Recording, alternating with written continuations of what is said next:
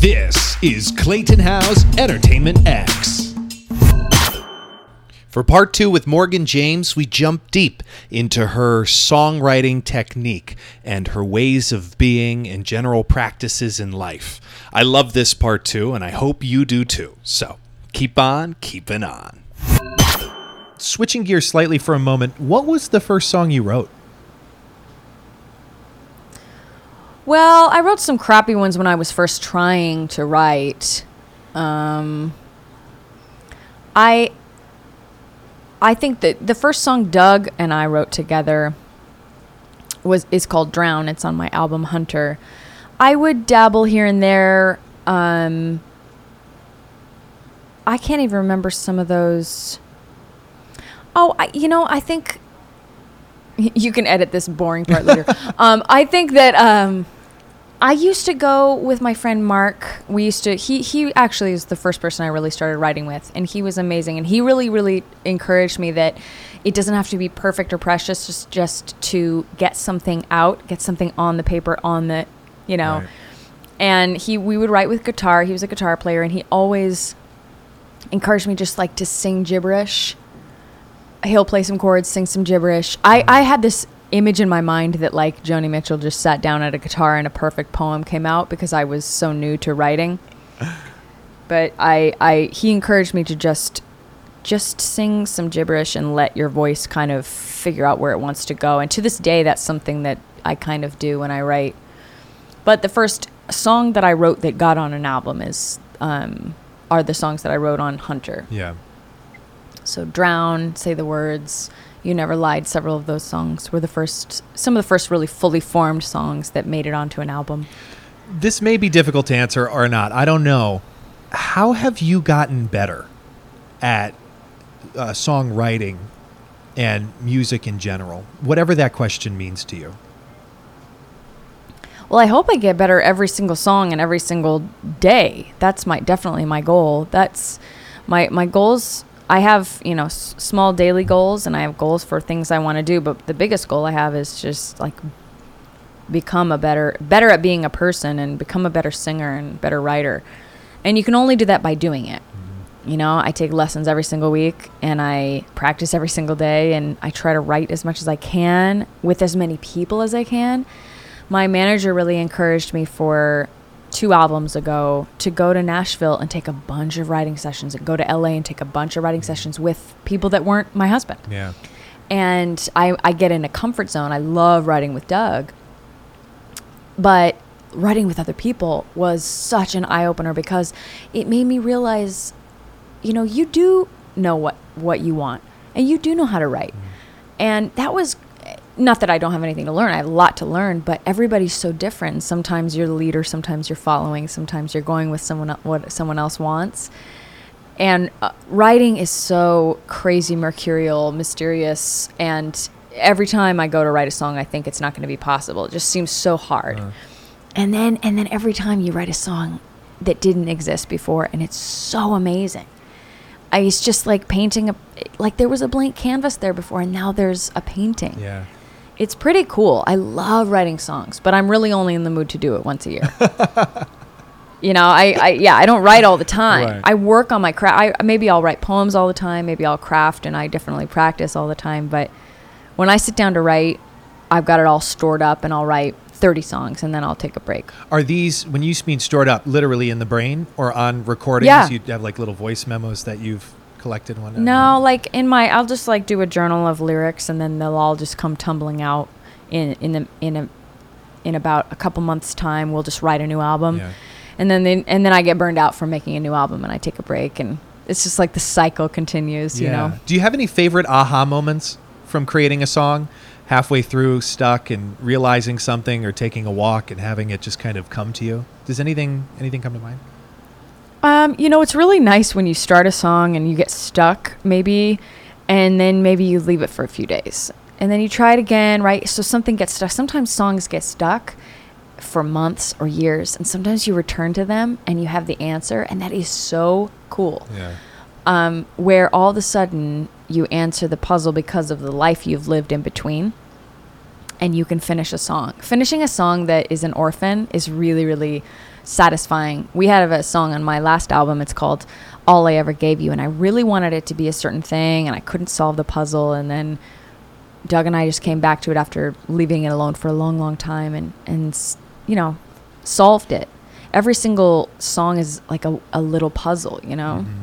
How do you how do you know when to put something down and to revisit it? Is there a, a point, a wall, or Yeah, there's usually like if it if it becomes too hard, it shouldn't be that hard. yeah?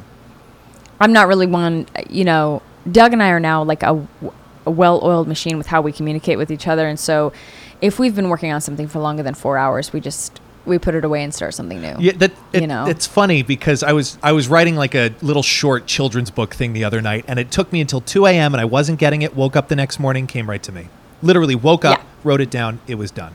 Because it's easy, Yeah. you know, when you're in the and, s- flow. and so you have to yeah, it shouldn't be that hard. yeah, and you It shouldn't you be find yourself in a flow state when you're singing and writing. It's like you're just in the lane.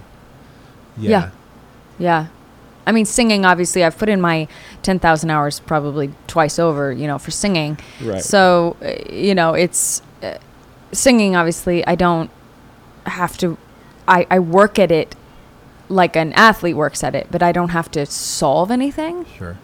But writing, writing is a constant, it's a constant changing, you know, path. Yeah. So um, it's not something I, I can do all the time. I, I work on an album and then I take a break. You know, and Yeah. it's, a lot of people have asked me during this pandemic, you know, have you done a lot of writing? I'm like, no. It's very hard for me to write in a state of stress or trauma. You know, I don't want to. I can write about it later probably, but uh, right now I haven't felt um, able to write. Yeah.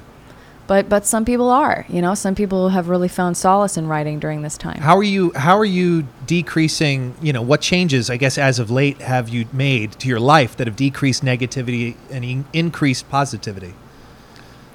Well, it's been incredibly positive the fact that you know Doug and I are quarantined together, so we've been doing online shows every single week, sometimes two a week, um, and fans are there. Yeah. They want they're they're still they still want music, which I I'm so uh, encouraged by, and you know we we did a hundred straight videos in a row, a hundred different songs. That was our main kind of project. We didn't really intend to make it a project, but it became a project. And, uh, you know, so I get to still make music and practice and work on my craft and s- develop my fan base. So I'm very, very lucky.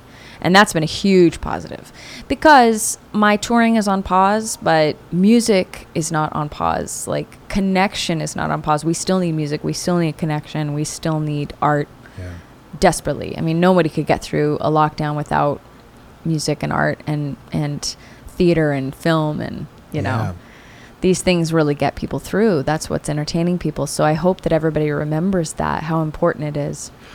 In in life, what's most important to you? Like just in Sure. general. Yeah. Or or to now, you know, to this present moment, everything that you've accomplished and want to accomplish, and you know what's what's standing out. Well, you know, I my life is really really built around being able to create things. And I think what I'm realizing in this time is you really start to think about what is essential, right? That word essential keeps getting thrown around Yes, it does. and not thrown around, but you think about We're the word, it. the things that were deemed essential and non-essential, Yeah. right? Everything's been put in these columns, and Mhm. so you think in your own life, what is essential to me? Yeah, you know, yeah. all these things I used to spend money on that I definitely thought were essential that I can clearly live without. you know, I can. I, Right. I like them. They're luxuries. Doing my getting my hair done, and getting my hair cut, and getting a manicure, and buying things, and Sure. doing spending money on what I thought was was very important to my image. And I'm discovering, oh, and, and I can't tour without this, and I can't tour without that, and I have to have the this, the band, and the uh, the and and what I'm realizing is, um, at the end of the day, it, it's just like if a song is great, you can sing it with just a voice and a guitar. And if what you have to do and say with your voice is good, you can do it without any of that. And it's really good reminder to go back to um, the basics and to go back to what's important, the simple things in life that are important. Not that the luxuries are not great to have as well. But my life, whether it's a full band and an or an orchestra and a glamorous gown, my life is or, or if it's sitting in my office, you know, with my husband just playing with a guitar, my life is really built around being able to create music. And I think that I will really continue to take that with me. That I'm fortunate that the pandemic didn't take away my ability to make music. Hmm. Is music your meditation, or do you meditate in the more traditional sense? I don't meditate. I'm terrible. I have no mindfulness practice. I, I'm horrible. I, I would be a lot happier if I had a mindfulness practice. Well, music can be. and I and no, music's my job. You know, music's my craft and my job. I don't, Yeah. you know, and so I I don't. It's it's it's an outlet for me, but I think there's definitely a difference between meditating and mindfulness and and doing your job. Sure. Is there a way you keep yourself centered, or if you fall off track, you know, a way to get back on track? I mean, my dogs. Sure. I go to therapy. Sure. I mean, therapy and and just uh, trying to um, work on myself in those ways, and trying to read, and trying to. Um, I do need to meditate. I really do. I need to, and it is a practice. You have to Yeah. practice it. You can't get good at it, but just by wanting to be good at it. you Yeah. know? No, I. It's it's incredible. The second you stop thinking for five minutes, ten minutes, or an hour, I when know. you stop thinking, so much stuff comes to you. It's it's an incredible thing. Yeah. Uh, Yeah. Goal. Back to this. The goals. Goals prior to this, you know, pandemic and like post this pandemic. How have they shifted for you? What are you? I know you can't really plan in this time. So what is that looking like? Well, I can still plan. You know, I, I'm. u- I think the years of trying to to be an actress, right, on Broadway, and trying to, you still have to make goals, even though you can't control anything. Yeah. And so it taught me how to make goals in a completely unstable I- environment. yeah. So back in the day, I would I would still make goals even though I had no idea if I was going to get a job or where it would be. So I've always been accustomed to that. I'm still making goals. I okay, well what what project do I want to do this fall and how much money do I want to raise by this date for my next project? And I want to go in the studio in a year and make a Christmas album and I want to I've, I've got a couple symphonic projects on the on the docket that I need to get charts made for and I need to program this and that and I'm just making goals and hanging them in the clouds and then they'll they'll find a landing place at some point. Sure. Sure. You know, they I may not have a date and a and a dollar sign on them quite yet, but I have you know, I'm just my touring is on pause, Yeah. but my heart and my brain are not on pause. Well said. Well said. How have you gotten better at asking? Asking for what you Oh, need. I've gotten so much better at asking. I used to be shit at asking. Oh my god, I the first so my first two records were on a label. I didn't have to worry about the money or asking for anything, but I learned a lot about different things that I talk about essential and non-essential. Certain things at being at a label, I learned a lot. Right. So when I became an independent artist, my first independent record was called Reckless Abandon. And, you know, I, I did some crowdfunding and I was really kind of sheepish about, oh, I, I need more than, than I've crowdfunded for. And I was just so wishy washy with how to ask for money. I felt embarrassed. I felt uh, nervous. I felt sheepish. I felt coy, right?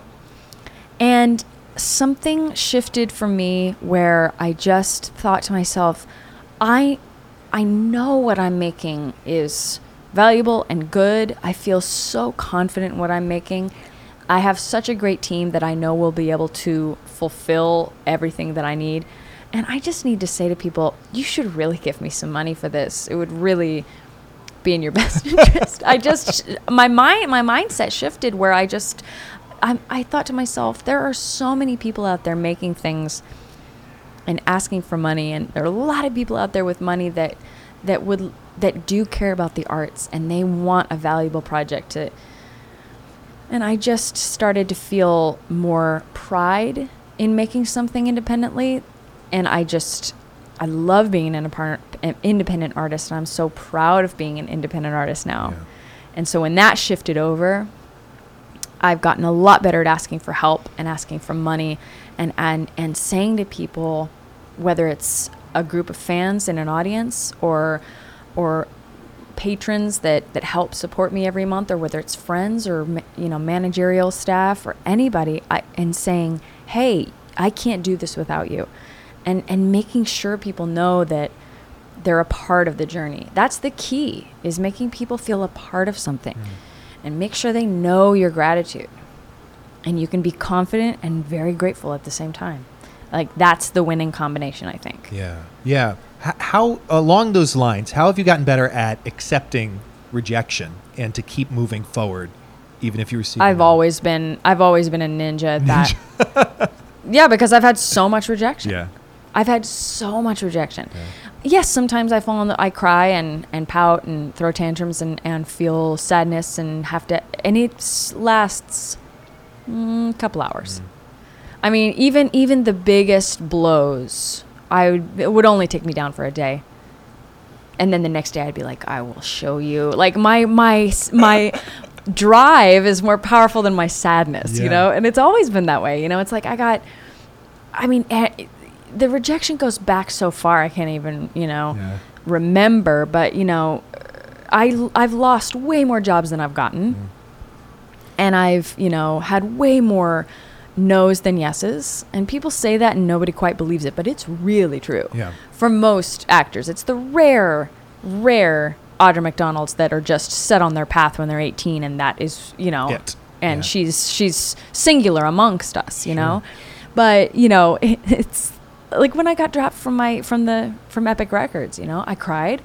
I was sad, I was embarrassed, and then I was like a couple days later, I was like, okay, what are we going to do now? I had to make a new plan. Mm. And and so yeah, it's been a huge part of my journey. Yeah. I think it's been maybe more important than than my success has been my rejection. Do you have a favorite failure or a parent failure that set you up for success? Um, Parent failure. oh my gosh, I love that. Um, it's gonna it's gonna be a chapter in my book. uh, oh, I I mean, I mean when I would uh, I would get second or third, you know, in high school in like speech or debate or, and then I would just be, it was the thing that absolutely uh, set the the tone for me to go back and win. I mean, giving me second or third or fourth is like I will come back guns blazing. I had this like thirst to win really just for myself, you know. Sure. And um and so if I had always been a winner and always gotten everything I wanted, then I, w- I wouldn't be where I am because I would never have known how to deal with rejection. I mean, I was waitlisted at Juilliard, so I got the taste of the rejection, right? So even the things that I want, that I won at, quote unquote, right? Getting a record deal, getting a Broadway show, getting into Juilliard, that everybody looks at these things as big wins. Well, I tasted what what it tasted like. T- I knew what it tasted like to not get them already. Right. I already got rejected by every single label before I got a record deal. Mm. I already got, you know, auditioned for dozens and dozens and dozens of Broadway shows and didn't get them before I got one. I knew what it felt like when somebody gave me that offer because I had had so many no's before. I already got the letter, the small, you know, the small letter from Juilliard that I knew was a rejection. Yeah. oh maybe maybe some other year. So when i got in like it it just everything i've ever gotten in my life tasted so much sweeter because i knew what it tasted like to not get it. And i wish everybody could experience that mm.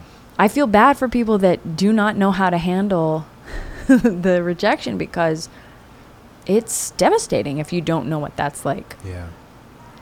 Yeah, that can be particularly troubling if you get everything up to a certain age and then all of a sudden you get a no. And you're like, well, Yeah. I give up.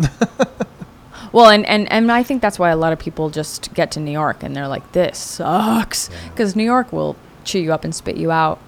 yeah. Yeah. Uh, do you have any favorite books or most gifted books that you enjoy? I love when things fall apart. Yeah. Um, I love, um, I mean, Catcher in the Rye and To Kill a Mockingbird. And I love the poems of um, uh, Sylvia Plath and Rupi Kaur, and I love I love reading poetry. I love *Sapiens*. The book *Sapiens* is incredible. I've heard of that. I haven't read that one. I just it's incredible. I just started, or I'm going to be starting for my vacation week. I'm going to start the Overstory. I'm excited about that. Okay. Very good. Um, metaphor. Big Magic. Big Ooh, Magic Ma- is yes, amazing. that's a great one. Are you are you reading in the morning at night? I'm just curious. Is this like a before bed when you get the chance? When I get the Yeah. chance. Okay. Um, metaphorically speaking, if you could put a word or a phrase on a billboard for millions of people to see, does anything come to mind? Keep your eyes on your own plate. Yeah. It's just we're all just so worried about what other people are doing and what other people are achieving and and what other people are eating on in the bounty of their life and that it's bigger and greater than ours than what we have in front of us. And 9 times out of 10 what we have in front of us is is amazing. And that comes from a realization of gratitude for what you have. You know, Yeah. you're not looking out. It's very difficult. It's it's something I have to tell myself every day. I'm not, you know, I used to compare and despair every single day. I mean, envy and jealousy and comparison used to eat me alive. yeah. I mean, for years, for for the majority of my life, and it, it just didn't bring me any joy, was- and it didn't get m- bring me any closer to my goals. What was that? I know it's not, maybe it could be one particular moment or not, but to get rid of those feelings and to increase that gratitude, is there, was there a moment that stands out in time? I mean, a lot of people got fed up with me, and and you know, when people give up on you, and you're forced to, you know, the truth hurts. You know, I started going to therapy. I started to, I lost relationships because of the way I was, mm. and I just didn't want to be like that anymore. And I also started to come into my own eh, with my career and with my voice, and so I started to feel more confident that what I do is not like anybody else. There are other there are lots of great people, but they're not me and I'm not them. Mm. And when I started to see that, I started to really not I not compare to anybody else. I still have moments that I fall into my old ways where I say, "Well, why does she have that? Why does he have that?" And and it's just ugh. Hmm. It's a horrible whining part of my past that comes in to comment on my present. And we all have those moments. Usually when I'm not working on something, if I have time to think, the mind just goes. yeah yeah yeah window. you know it's it's easy to go back into we all have the most enlightened among us all you know it's it's very hard to bury our past habits entirely but it's a combination of gratitude and also just being very comfortable and confident in who I am. Mm-hmm. And that comes with age you know and Sure. and you know my my husband you know he doesn't really compare to other people and when he hears me do it he, he- you know he really calls me and says you know it doesn't you don't know their life. You don't know their what they're doing it's just comparing to someone else is just useless and it is you know Yeah. Keep your eyes on your own plate. I really like this. This is a great conversation. Morgan, thanks. oh thank you Is there anything else before we end here today? Anything you want to add before we wrap up? no whatever whatever it's Great. it's your conversation Fantastic. Um, all the links to every place to listen to you and follow you and read up about you will be in the in the bio of this. So thank you for taking Amazing. this time. yes of course thanks for having me Ladies and gentlemen, boys and girls, Morgan James. You've been listening to Entertainment X, the podcast. You can follow Entertainment X on Instagram at underscore Entertainment X underscore. If you haven't yet, go to Apple Podcasts and subscribe, rate, and review this podcast. Join Clay next week for another curiosity conversation on Entertainment X. Thank you for listening.